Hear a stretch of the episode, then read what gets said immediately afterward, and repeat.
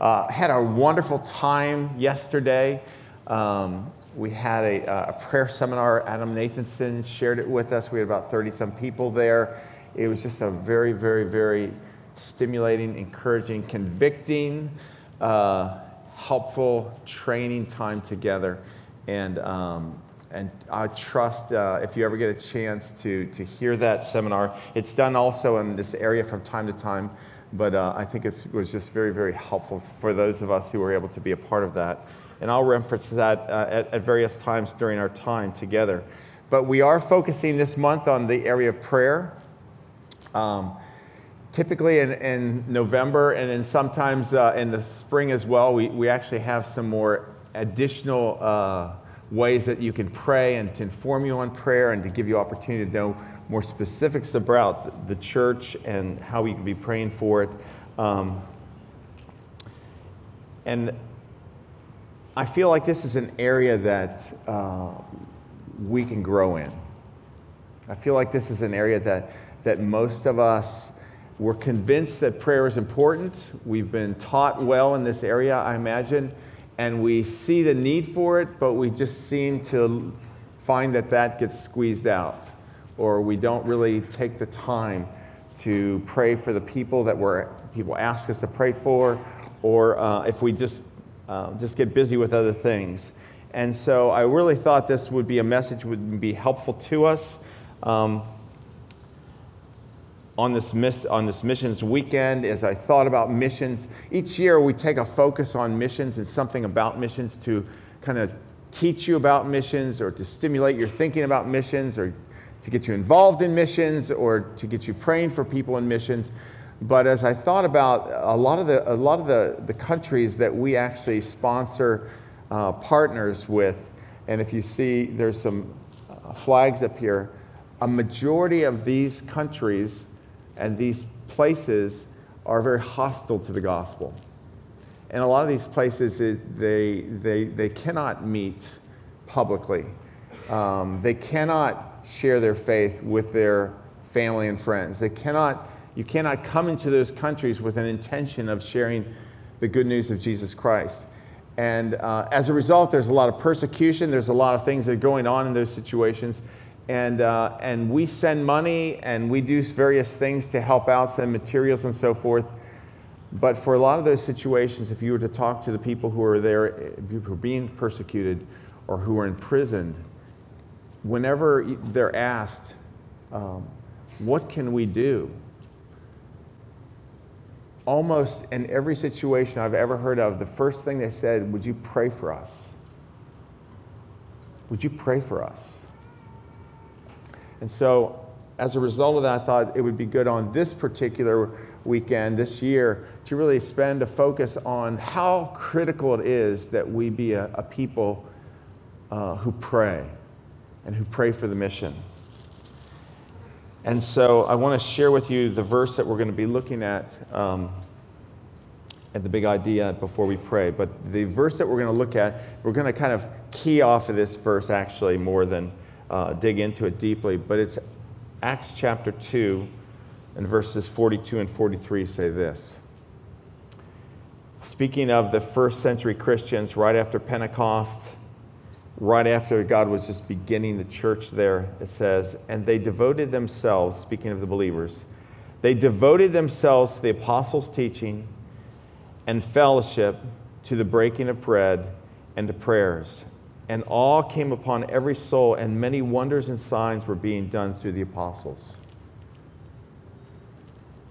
You see four things there that they were devoting themselves to. They were, they were devoting themselves to the apostles' teaching. And here as a church, I think we, we do our very best to give you su- substantial opportunities to be knowing the Bible, studying the Bible, believing the Bible, understanding the Bible, discussing the Bible It says they devoted themselves, the apostles' teaching, to fellowship. Fellowship has the idea of participation together in the work of Christ, as well as the relationships that we build in those situations. But it's a, it's a working together to fulfill God's purposes.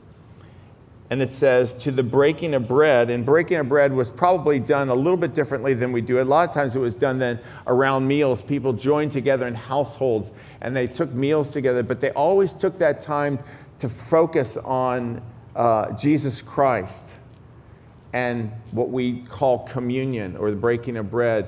You know, when we, we refocused our, our unity, our identity, our salvation our growth, our change is in the death, burial, and resurrection of Jesus Christ.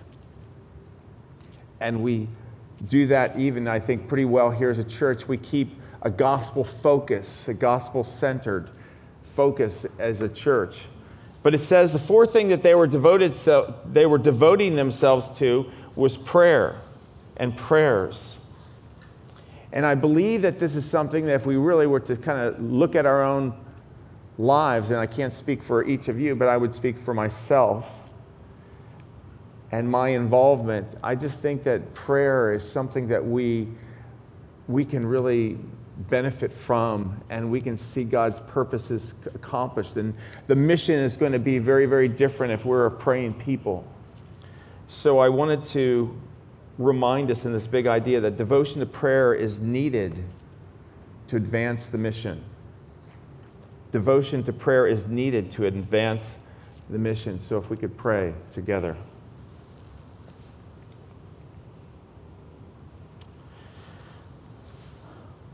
Lord, for as prosperous and as blessed as we are as a country, as free as we have been for many, many, many decades,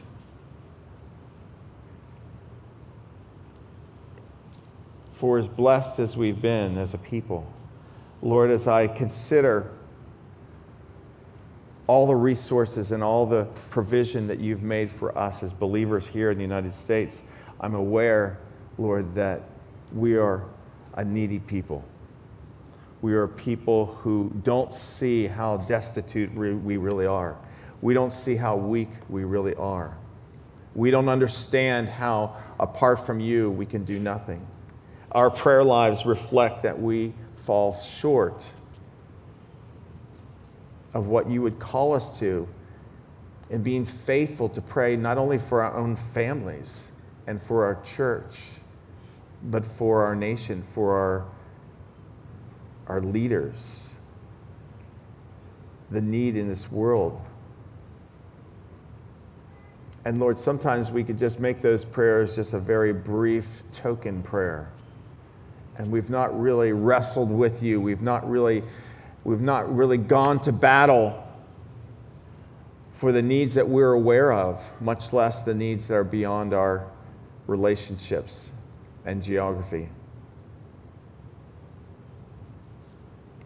It's not just that we, we're busy, Lord. It's not just that we don't have much time. It's that we are a proud people we are a self sufficient people.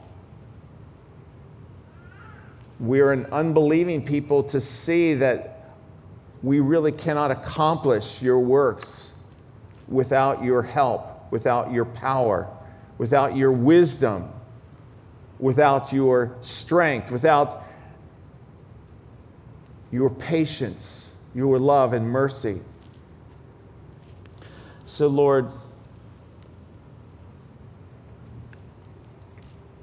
It's a big ask. But we, we don't want to remind, we don't want to remain the way we are. And Lord, you know exactly where we are as an individuals, whether we've been in the faith for decades or whether we've just recently come to faith in you, Jesus.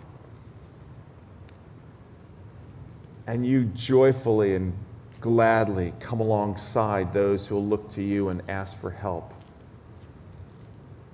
you welcome a childlike spirit that recognizes we need help in almost everything, literally. So, Lord, increase our desire, increase our faith, increase our expectation that even these prayers are being heard and that you are already beginning to work in hearts for this time together. You are so glorified when your people look to you and humble themselves and pray and look to your face and find help in our times of need and service. And so, Lord, use this time, we pray, to take us one more step in uh, maturing as your follower. In Jesus' name, amen. John Piper, in his book, Let the Nations Be Glad, said this. He said, We cannot know what prayer is for until we know that life is war. Life is war. That's not all it is, but it is always that. Our weakness in prayer is owing largely to our neglect of this truth. Prayer is primarily a wartime walkie talkie for the mission of the church as it advances against the powers of darkness and unbelief. It is not surprising that prayer malfunctions when we try to make it a domestic intercom to call upstairs for more comforts in the den. God has given prayer as a wartime walkie talkie so that we can call headquarters for everything we need as the kingdom of Christ advances in the world. What do you think about prayer when you, when you think about praying? Do you, do, you, do you see yourself in a wartime situation? Like when you woke up this morning, did you say, There's a battle going on all around me, and I'm going to need help today? And the battle isn't just the spiritual warfare over in dark countries, and it's not just what's going on in the battles in the Middle East right now. It's not even just the battles that we might see going on on our university campuses. But all around us right now, there is a, there is a battle going on. And the, the God of this world has actually recruited and found willing those around us, and including ourselves, to do his, to do his deeds. The Bible says that there's a battle against our world system, our flesh, and the devil. And in order for us to really engage with God, we probably need to have a, a, a worldview that says, this is not vacation time, this is not leisure time, this is not my time, this is God's time. And God has given us a means for help, for resources, for wisdom, for endurance, for patience, for love, for change in our relationship with Him through prayer. Jesus said, If you abide in me and my word abides in you, ask whatever you wish and it will be done for you.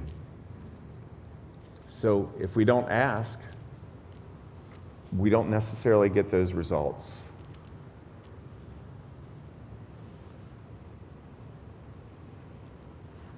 And so, how would you live differently if you were in a literal battle right now? You know, if you, if you woke up in Israel or in Gaza, or if, if you woke up, you know, in a, in a situation where there's actual warfare going on around you, would anyone need to remind you you should be praying? I don't think so. If you saw that your life was endangered or your loved ones were endangered in this situation, or you saw that there was an opportunity to help someone or care for someone, or you knew someone who had already been hurt in that battle, would you be praying for that situation? I think so. There was a time when a prophet was surrounded by the enemy, and his helper was with him, terrified. And the prophet said, God opened his eyes to see that there's more with us than there are with him, them, with them. There are more angelic beings fighting for the cause and the purposes of a superior commander in chief. But we need to ask. We need to talk. We need to pray. In Ephesians chapter 6, a familiar verse to us about the warfare, it says this, starting in verse 10 Finally, be strong in the Lord and in the strength of his might. Put on the whole armor of God that you may be able to stand against the schemes of the devil. For we do not wrestle against flesh and blood, but against the rulers, against the authorities, against the cosmic powers over this present darkness, against the spiritual forces of evil in the heavenly places. Therefore, take up the whole armor of God that you may be able to withstand in the evil day, and having done all, to stand. And I'm going to skip ahead past some of the, the armor. Verse 16 In all circumstances, take up the shield of faith, with which you can extinguish all the flaming darts of the evil one, and take, on, take the helmet of salvation and the sword of the Spirit, which is the word of God, praying at all times in the Spirit with all prayer and supplication. To that end, keep alert with all perseverance, making supplication for all the saints and also for me. You know, Paul's saying, I need those prayers too. I need you praying for me too. I, I, need those. I need that spiritual weapon operating for, on my behalf. This is the guy who, who, who wrote the book, who wrote this, who wrote this book. He's the one instructing about warfare. He's the one who's already been battling, has lots and lots of information and knowledge and wisdom. He says, Pray for me. Pray for me too. Brothers and sisters, we can know a lot, and years and, and experience and gifts help us in, immensely to have people give us discernment and insights into what to do in various trials and difficulties and struggles, struggles that our kids are having, struggles that you're having, areas of our lives that aren't changing, things that are going on in your community, things that are going on in your school situation, your job situation, in this country, wherever, all those things that are going on, there's wisdom that we can apply. And there's character that helps us to live out the Christian life. But there are strategic prayers that make significant advances to the kingdom of God and to the purposes of God.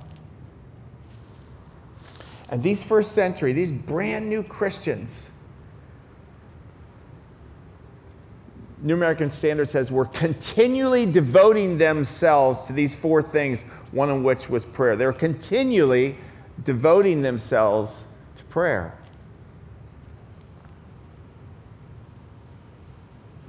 And here it says,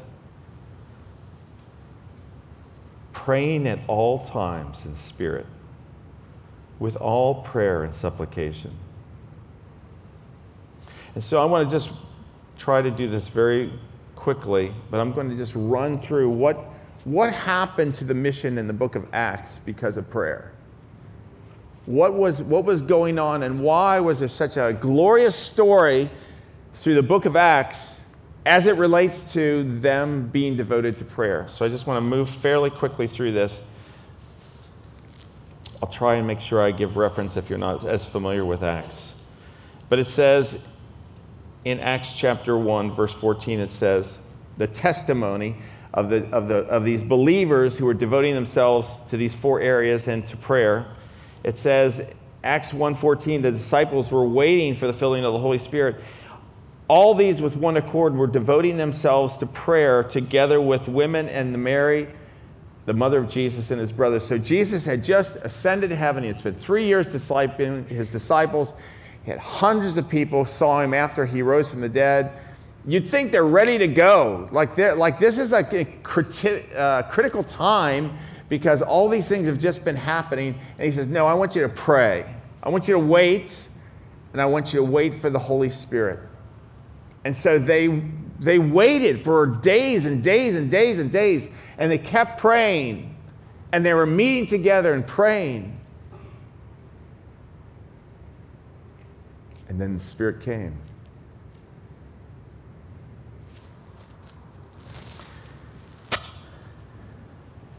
And then a little bit later, after thousands of people were saved, thousands were saved, 3,000 in one day, and all of them got baptized. That would be fun.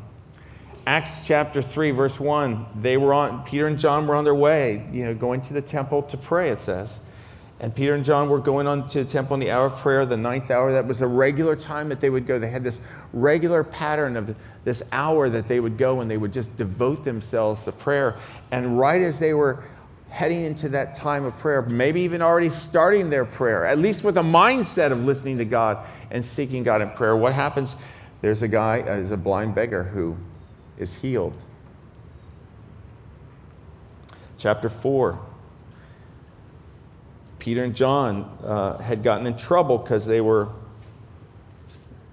using Jesus' name and seeing people healed.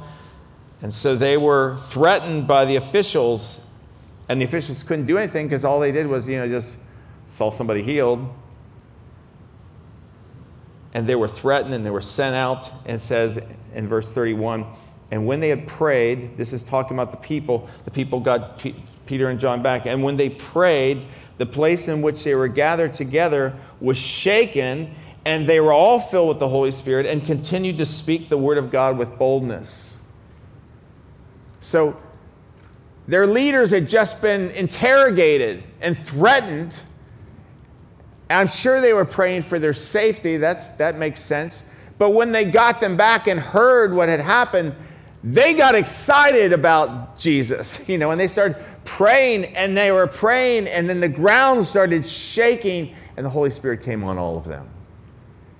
And they were filled with boldness, not afraid. Not afraid. You know, you're afraid, and I'm afraid when I don't pray the Bible says, you know, you make those, you make those requests to God and you thank God, and a peace of God which surpasses all comprehension comes on you. And there's a boldness that comes on when God fills us with His Holy Spirit.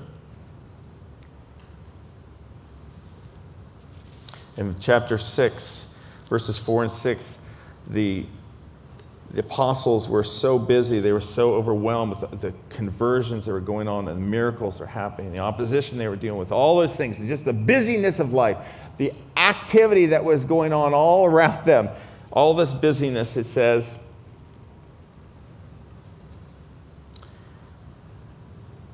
we're going to devote ourselves to prayer and the ministry of the word. And they set up, they set up for the apostles and they prayed and they laid their hands on the deacons, the first deacons. When I get more to do, I spend more time doing that. I maybe have less time with Jesus. I probably spend less time when I get busy. And I was reading uh, about Martin Luther. I think it was a famous quote from Martin Luther. He says, I've got so much to do today. I'm going to have to spend the first three hours in prayer today. I got so much to do. I'm going to have to spend three hours, first of all, in prayer today. Is that how you understand prayer? That God is coming to help you, God is offering to answer, empower, give you wisdom. In this case, gave him another idea. Hey, you guys shouldn't be doing this. Let's have some other godly people take care of these responsibilities so that you can even give yourself more to prayer the highest principles, the highest callings that we have. In chapter 8, the disciples were scattered because of persecution. And I believe it was Philip had gone out and saw some people saved who were Samaritans, who were despised by the, by the, the Jews. And so the Jews uh, the leaders sent down these leaders with them, and they came down that they might pray over these people. And it says, and they came down, they prayed over them that they might receive the Holy Spirit. And so, for the first time, God changed their whole way of looking at the world, changed their whole way of looking at people who are not Jewish. To see that these people also were part of God's plan of the kingdom. And yet he, they, they got that understanding through prayer. They got that understanding through abiding. They got that understanding and they saw the powers. They came down and laid their hands on these people and were praying for them. And in chapter 9, we have the conversion of Saul to the, he became the Apostle Paul. And the Lord said him, raise up and go to, to the street called Straight. This guy was praying, and he, he, he got this impression from God, you need to go and talk to this guy. And at the house of Judas, took, look for a man of Tarsus named Saul, for he is, he is praying. And as a result of not being fearful and not making his decisions on what's self protecting him and not what seems reasonable and right to kind of keep away from the difficult situations because of the Spirit of God moving, because of prayer. We have Paul today, we have his writings, we have his testimony. In chapter 9, we had a, a little girl was raised from the dead, but Peter put them aside and knelt down and prayed. And turning to the body, he said, Tabitha, arise. And she opened her eyes, and she saw, and when she saw Peter, she sat up miracles happen with prayer. Acts chapter 10, verses 2, 4, and 31. A non Christian Cornelius and his family are saved. A devout man who feared God with all his household, gave all arms generously to the people, and prayed continually to God. And he, start, and he stared at him in terror. So, this is uh, after Peter came to him he said, he stared at him in terror and said, What is it, Lord? And he said to him, Your prayers and your alms have, been, have ascended as a memorial before God. And said, Cornelius, your prayer has been heard and your arms have been remembered before God. And then, yeah, that was the angel talking to him. And then, and then God's revelation to Peter, Acts 11. I was in the city of Joppa praying in a trance. I saw a vision, something like a great sheet descending, being let down from heaven by its four corners, and it came down to me. And so, again, God's about ready to shake up everything that these Jews think about now the Gentiles. At least the Samaritans were, they were kind of worshiping God. They kind of didn't do it the right way, they weren't fully Jewish. But now God's about ready to shake everything up in terms of a Jewish understanding of who God is really wants to be part of his family, wants to be part of his kingdom.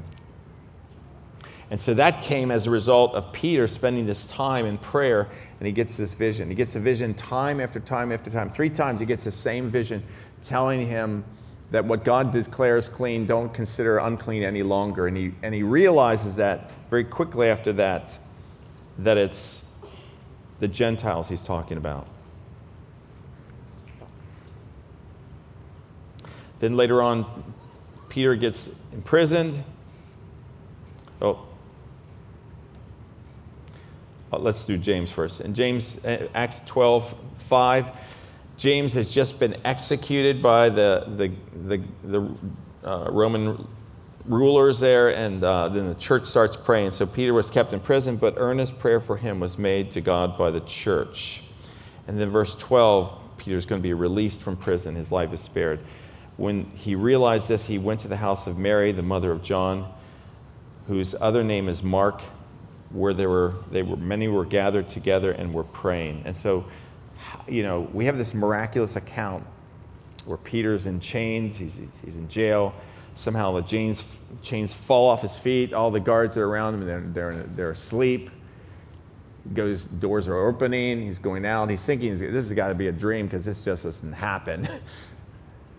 he ends up at the house of the people praying for him. He's knocking on the door, and that must have been hilarious. You know, the door opens, she sees it, she slams the door and goes back and says, It's a ghost. And then they open the door again, and they let him in finally.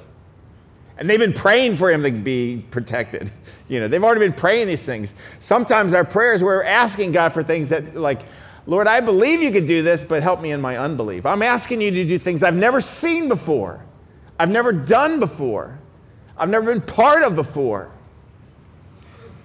And then when it happens, like, really? Did it really happen? You know, we're kind of reproved by even our weak faith. But they were praying. And prayer was clearly referenced as part of how these things are happening. Prayer is not just a, you know, an insignificant comment in these, in these events. It's implied in other places.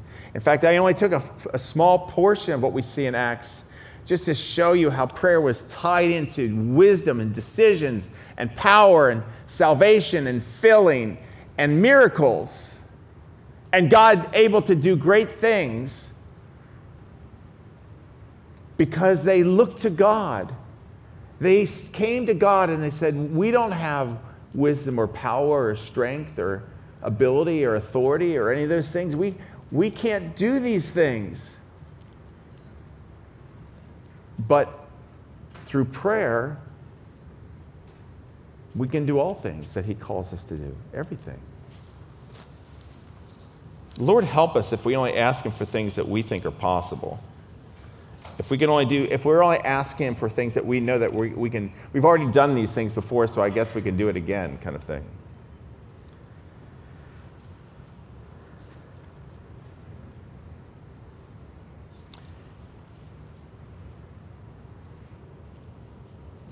And then we have, let's jump ahead here. Chapter 13, first missionaries were sent out after fasting and praying. They laid their hands on, uh, on the Apostle Paul uh, and Barnabas, and they sent them off. The first missionary trips were commissioned by God because they were praying. Chapter 14, verse 23. After Paul's being stoned, uh, now they come back and they send and appoint leaders in every church. It says, it says and, and when they appointed elders for them from every church with prayer and fasting, they committed them to the Lord and to whom we believe. Again, you know, if I were there and like I was the lead of this team, okay, and they, I just, I've been preaching, I've been having a lot of antagonistic response, and then they stone me and leave me for dead, and then people come around me and they, you know, somehow I'm raised back up from the dead. And then they, and then what happens after that? It says, hey, we need to leave churches here. You know, we need to, let's appoint some leaders to, to be the leaders of this area, you know.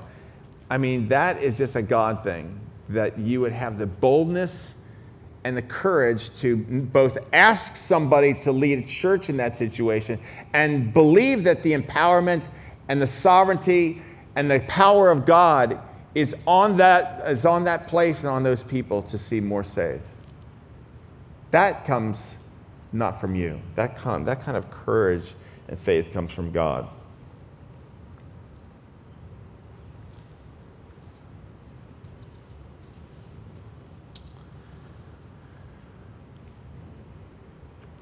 So, chapter 16, verse 13, the church has started at Philippi. And on the Sabbath day, they were outside at the gates to the riverside where supposed it was a place of prayer.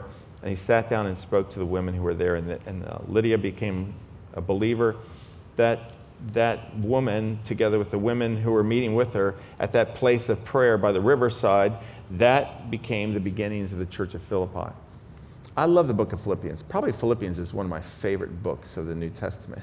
I was so glad that people were praying so that that, that church got started, so that that place was, became a, a followers, they're followers of Christ there. Chapter 16, we were going to the place of prayer. We were met by a slave girl who had a spirit of divination and, and brought their owners much gain by fortune telling. So it was, it was because of that, that prayer that was going on. She was delivered from, from demonic oppression and from her fortune telling. Got thrown in prison for that one because they took away the money that the, the owners had of hers. And so now they're in the jail. We didn't go, won't go through the whole thing on there, what was going on, but it says about midnight, Paul and Silas were praying and singing hymns to God, and the prisoners were listening to them. And as a result, Again, the place shook, doors open. People were, seemed like they were about to escape. Jailer's humbled, broken, knows he's, he's a dead man. you know, he calls out, What can I do to be saved? And he's saved. His whole family gets saved. So just, just the mindset that, um, that when you're thrown in prison, You should be singing and worshiping. Maybe, maybe the doors will open if you do that, you know. Maybe not. But a whole different way of thinking about God and God's ways and God's provision and God's power and God's agenda and God's priorities and God's working is opened up when we're talking to God, listening to God, interacting with God. That God gives us a partnership in the mission that He's doing all around us. Locally, regionally, globally, God is working all around us, wants to work all around us, is looking for believers who will open their heart and mind to participating in the things that he wants to do. Chapter 27, verse 29 Paul uh, was on a ship, he was on his way to Rome. It was a huge storm. Everyone should have died on the storm. Paul talked to him about they need to pray. And finally, they, they, they, they yielded to him after he said, God's already told me through prayer that we're going to be safe. And so they were shipwrecked together. It says, and, and fearing that we might run on the rocks, they let down four, four anchors from the stern and prayed for day to come, and they made it safely. And then there was a miraculous healing. The next chapter, it happened that the father of Publius lay sick with fever and dysentery, and Paul visited him and prayed and put his hands on him, healed him. And so, you know, the book of Acts, it, it, intentionally has this feel like there should have been more. Like the book of Acts stops on things like that. It doesn't like wrap it all up, and, and that was the life of Paul, and we can just rejoice that God did that sometime. But the book of Acts is kind of written like this continues. These are the acts of the people of God, these are the, the acts of the apostles. But God's story continues down through the years. And God's story continues here at Grace Community Church. And we celebrate many, many times the miraculous things, the impossible things, the provision of God, the way that God did amazing things as we consider the history of God's working in our church. When I, um, when I first came to, um, so, so the original team that was related to this church came from Columbus, Ohio in 1979. 1979, we were praying that God would use us mightily, that we'd see things happen, that in our generation we would be able to see, we'd see the whole world reached with the gospel. Like Never since the first century do we ever have a testimony that the whole gospel got to the whole creation, that everybody got to hear it. We've never had that. And that's got to happen. And so we're saying, Lord, we want to be that generation. We want to be the people that are part of it. When you get the, you know, the glory of having the gospel go to every, every tribe and tongue and people and nation, every people group, and they have opportunity to hear that gospel. And so that's what our, that's what our thinking was. That's what we want to be a part of. So someone said, hey, we should send out another team.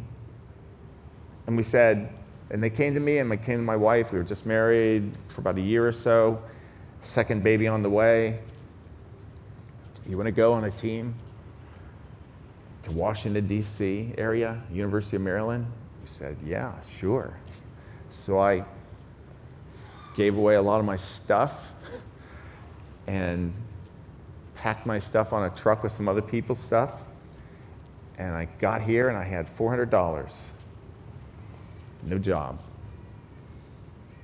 But we were asking God to do something so great, so great, that if it, if it, if it wasn't Him, it was doomed to failure. But if it was Him, it was going to happen. And so for for the first eight months, we were, most of us found jobs and we worked in the daytime. And so we would be out on the campus at the University of Maryland multiple nights a week, multiple services on the uh, ga- gatherings and so forth on the weekend. And we passed out thousands of tracts and Bibles and shared with all kinds of people. And after nine months, we had like eight people to join us. Like eight people joined us. And there was about 30 on our team. Eight people had joined us. And, and the pastors of the church, and I was a, like a training pastor at that time, they said, We need to pray. And so the pastors started meeting together every morning, every morning, before we go to work, and we would pray every morning for the campus and for ourselves. And the camp and our, and our, and our ministry exploded, and we prayed every morning, every morning. And we had hundreds of people showing up for public preaching every day.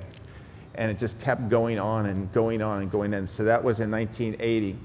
By 1982, we said, We're too big. We need to send a church. We need to send another team out. Hey, how about Towson State? How about Towson State? Because we've, we've already, we got this, we, we'll have enough of us to reach this campus here. Let's, let's send another team up to Towson State.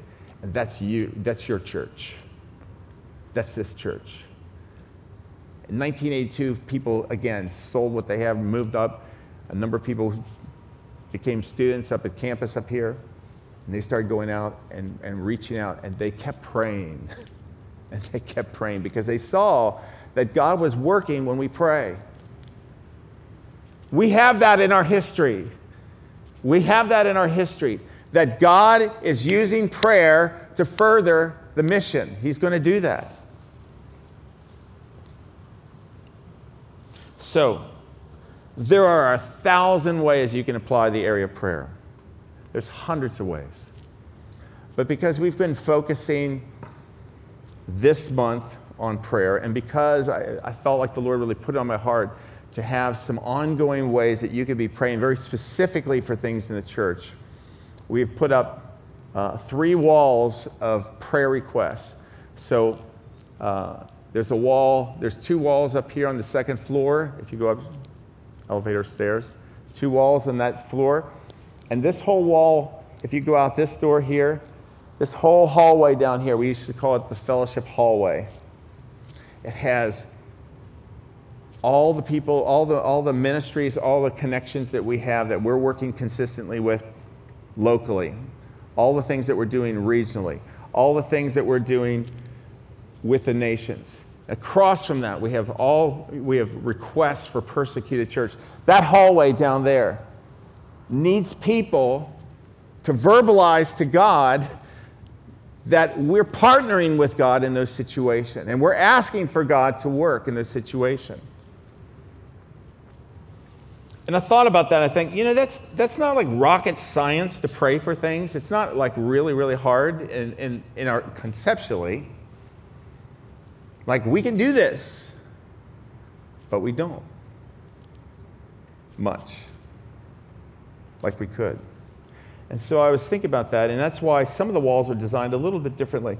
Like the first, the wall up on this side here upstairs, uh, if you've ever heard the like seven steps to freedom, um, I think it's called something like that. Um, by Neil Anderson. Uh, we've renamed it because we can't use it the way it was, but we have um, seven decisions. Seven decisions that you need to make or we can make. You see, I think that part of the reason that we don't participate in prayer is because of the battle that's going on within, uh, within us and around us. I think that the enemy will do anything he can to find you something else good to do with your time, some other important responsibility, some other task that's left undone but some of it is guilt that we feel or inadequacy that we feel. So there's seven different areas to work through that's going to help you to be free and in ready and encouraged to do what God's called us to do, which is pray. And when you think about freedom, you think about I think about freedom is not a, is not freedom to do whatever I want. Freedom is this. I, I like this definition. True freedom is not a matter of doing what you want without restraint but cultivating the right wants and living in obedience to God's will. In other words, freedom results when our wants align with God's will. And so, for us to really engage in prayer, I think that God wants to do some work in us because we have, we're carrying all kinds of struggles or guilt or pride or enslavements or curses or all those things. So, there's a wall up there that you can just walk through and ask God to help you let go or change your mind or repent or whatever is needed to do. If you find that that's not, you want more uh, to do that, our, our lay counseling ministry can walk with you through those things as well. And the second thing, we, we need freedom, but we also need discipline. 1 Timothy 4 7 and 8 says this it says, Train yourself for godliness. For while bodily training is of some value, godliness is of value in every way as it holds promise for the present life and also for the life to come. Train yourself for godliness. Most of us don't like that concept. Training myself. Like right now, I'm working on Spanish, I'm trying to read, uh, read more, working on my diet, working on my exercise. Being consistent in those things is really, really, really, really, really challenging. And, but I'm making some progress, okay? But what about prayer? What about prayer? Is prayer one of those things that's worthy of you to devote yourself to so you could be like those first century Christians who are continually devoting themselves to something that God says gives you value here in this life, but also in the life to come?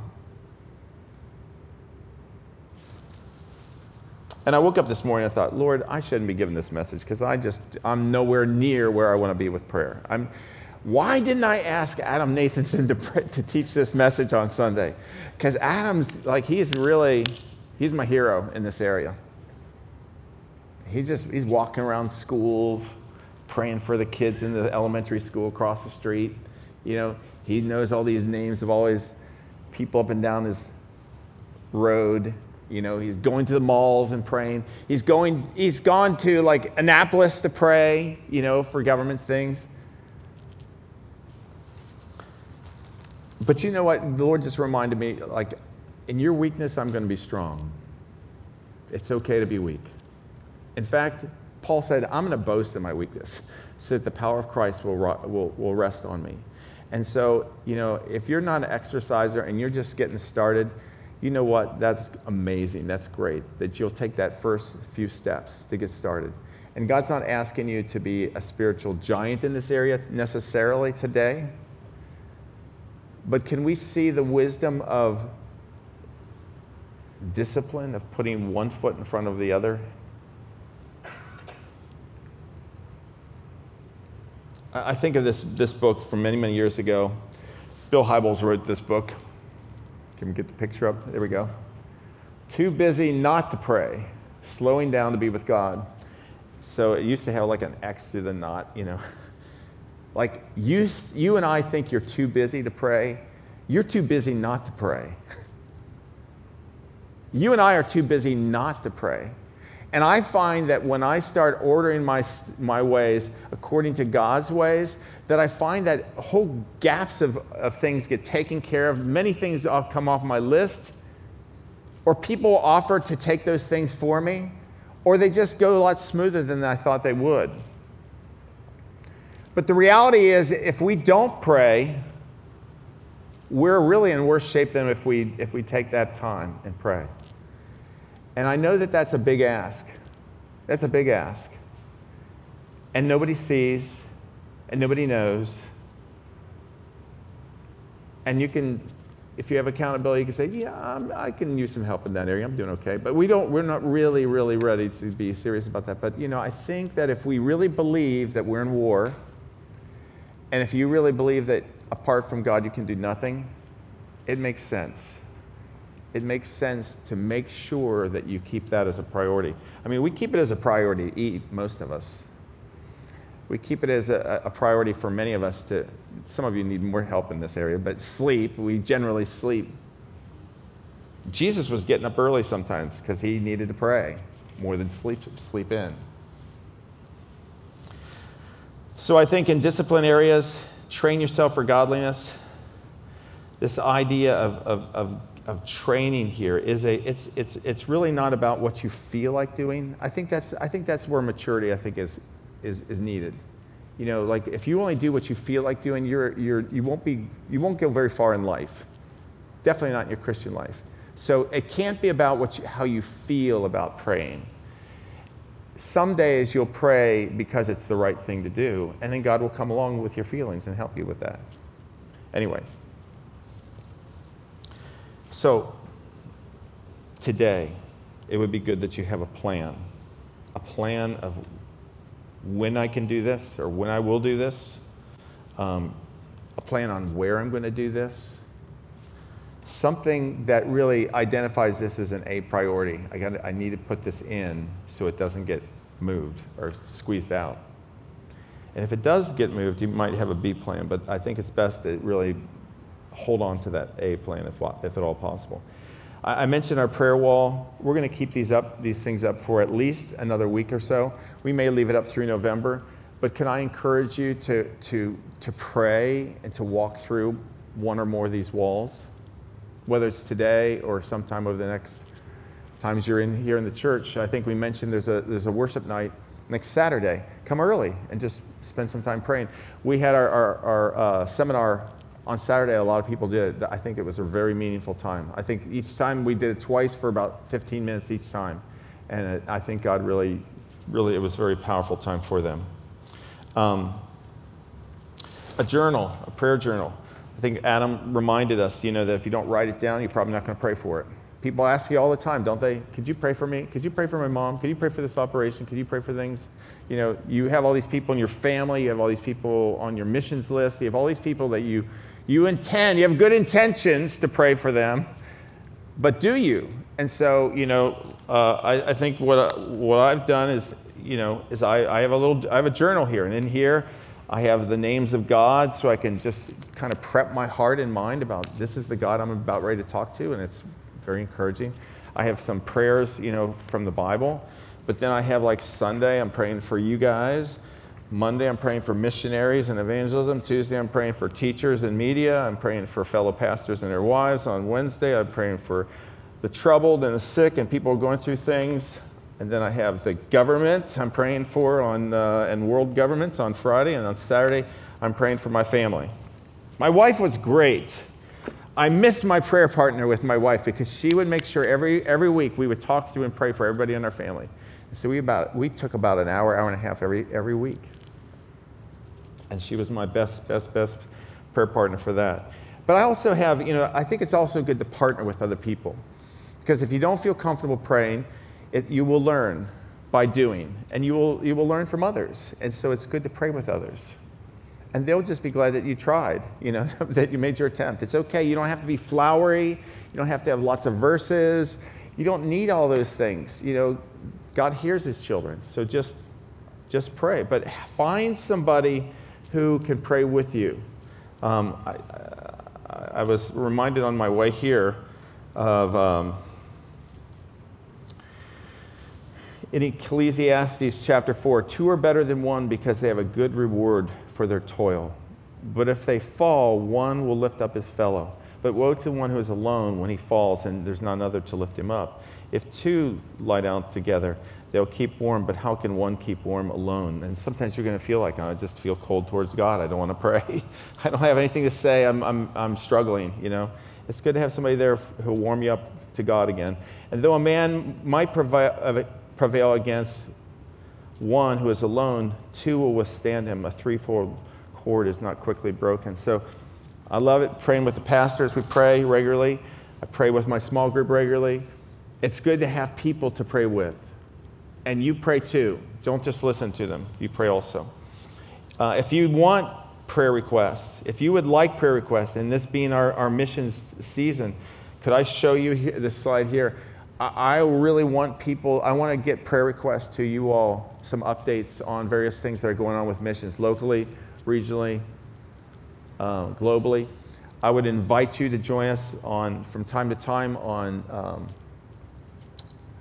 a Zoom time that we do. We pray together regularly for, for the missions of the church. There's several people that will join us. If you're just interested in getting the requests, I will try and recruit you, by the way, to a Zoom. But if you just want the requests, it's Go Team uh, and that number, and then I'll get back to you on that. Uh, worship team, come on up. Lastly, I'm just going to mention this briefly. Uh, inspiration. Like, how do we? How do you keep stirred? to do this because it is work. It's one of the hardest works. Adam said that he, whatever church he goes to, uh, the smallest meeting that meets all week long is the prayer meetings. Like people don't go to the prayer meetings. I mean, evangelism probably rivals that. But other than evangelism, and, and these are the hardest works. These are the most challenging works that we have. But I loved, I loved what Adam talked about in terms of uh, that prayer time is not just about you dumping your list on God. You know, this is a face to face opportunity that you have with God. This is a relationship that you're building. This is hearing from God. This is listening to God. This is Him assuring you of things. And so we put up one of the walls, it's on, it's on Acts. It's adoration, confession, thanksgiving, and supplication. If you spend time with God, and just seeing who he is and adoring him and, and worshiping him for who he is. You spend time dealing with any unknown sin that God brings up to you. You spend that time just praising him, giving thanks, being grateful. Then your supplication just flows out of that very easily. In fact, I, I really appreciate, you know, uh, the people who talked about how these four things can kind of be like a, a, a braid when I'm praying I'm supplicating. I'm saying, Lord, would you please help us? And I'm like, and I thank you that you've helped me in this area. And I can think of other people, and I praise you that you have power in this area, and that you, you're the, you're the, you can do impossible things. And I think that prayer is not just compartmentalizing adoration, confession, thanksgiving, supplication. I think, it, I think they keep mixing. But if you, if you realize that you're talking to someone who's listening to you and they want to talk back to you, you will find that, that you come away from that very, very refreshed and encouraged. And so as we close, those Christians, they devoted themselves to prayers.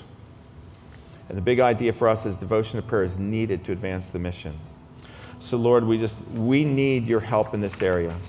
We know that our culture, our pride, our nature, everything around us is, is, is trying to keep us from this very important work. Lord, help us to repent of that. It's not good enough to have good intentions.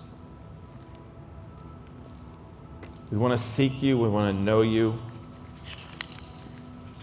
We want to find our satisfaction in you today, Lord.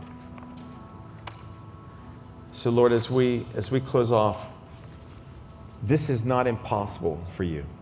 This is not too big for you to do this work in our lives and to make us a different church to revive us again and to, to give us the, the joy that we're going to have in walking with you in this mission. And so we give you thanks. In Jesus' name, amen.